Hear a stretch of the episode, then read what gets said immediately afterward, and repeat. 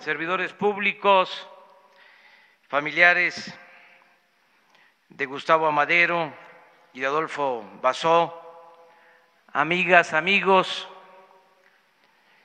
este homenaje a Gustavo Amadero es al mismo tiempo un acto de desagravio a su persona y a la de Adolfo Basó, quienes fueron víctimas del más cruel de los asesinatos políticos durante uno de los periodos más vergonzosos de la historia de México.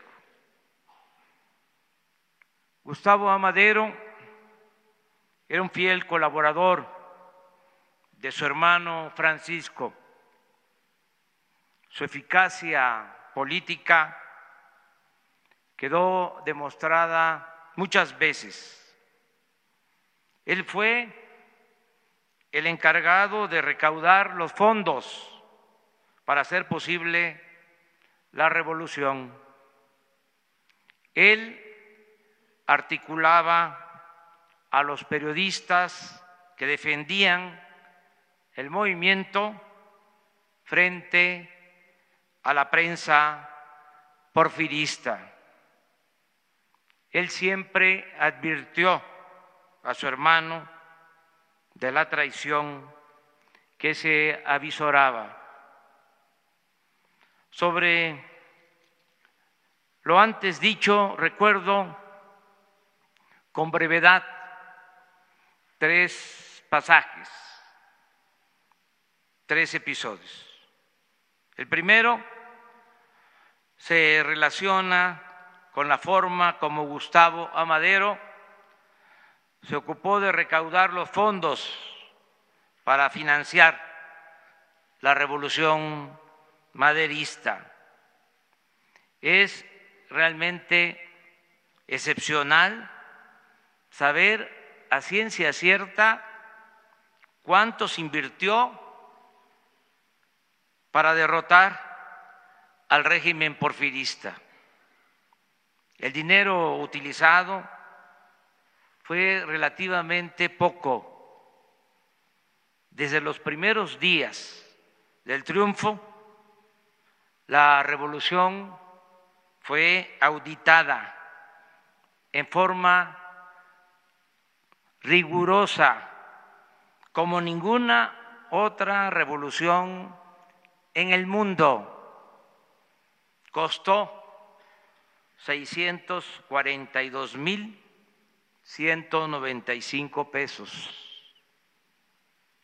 de los cuales 358 mil se destinaron a la compra de armas, municiones y equipos.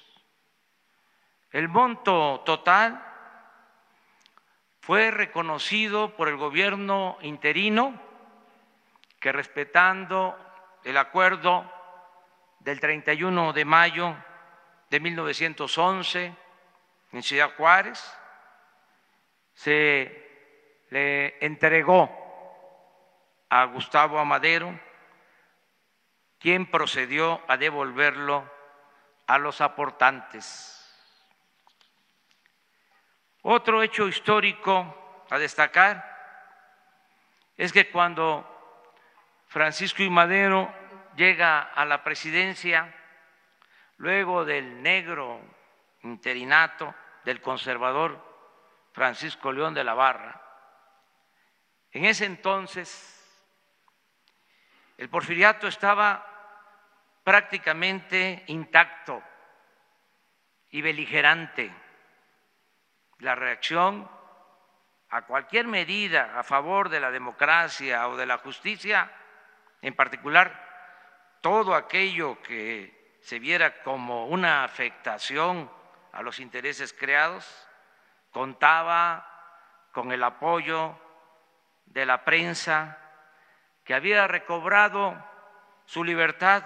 Miren la paradoja, gracias a quien era blanco de los más feroces ataques.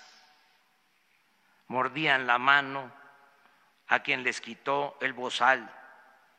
Dura, pero clara expresión de Gustavo Amadero, que nunca le perdonarían.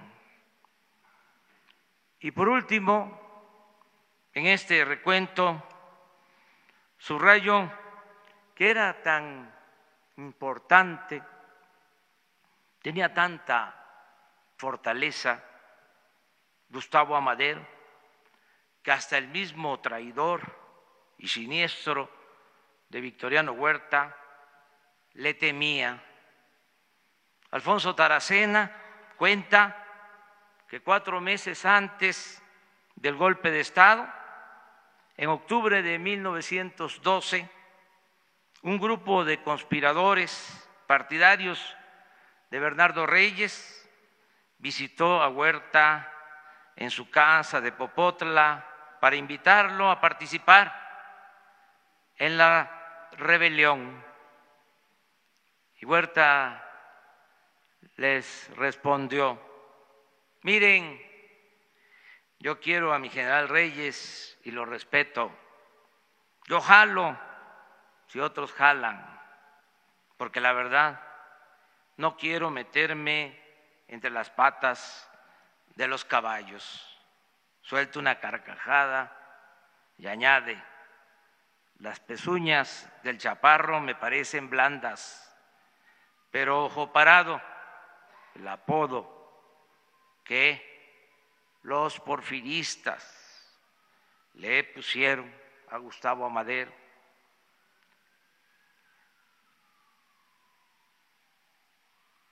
Me parecen blandas las pezuñas del chaparro, pero ojo parado las tiene muy duras.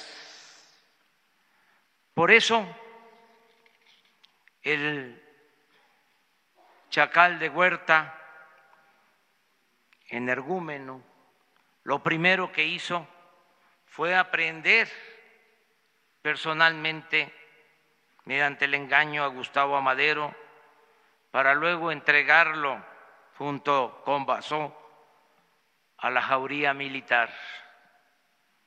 Es impúdico relatar la crueldad del crimen de Gustavo.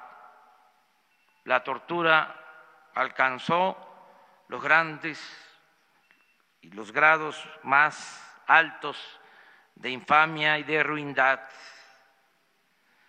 Fueron tan miserables que ni siquiera le dejaron a Basó cumplir su último deseo, que como buen marinero era morir fusilado viendo las estrellas.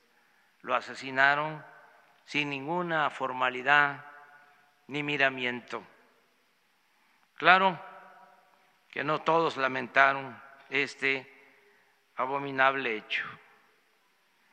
Había escrito algo sobre esto, sobre cómo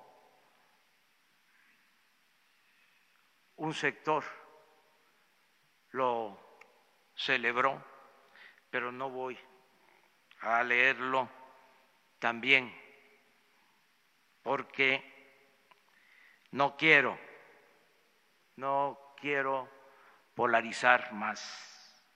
Termino diciendo que Gustavo Amadero fue un revolucionario honesto y cabal, y me llena de orgullo vivir estos momentos para recordar con cariño a quienes lucharon por la democracia y siempre supieron actuar con arrojo. Les convoco a no olvidar, mantengamos siempre nuestra memoria histórica. Muchas gracias.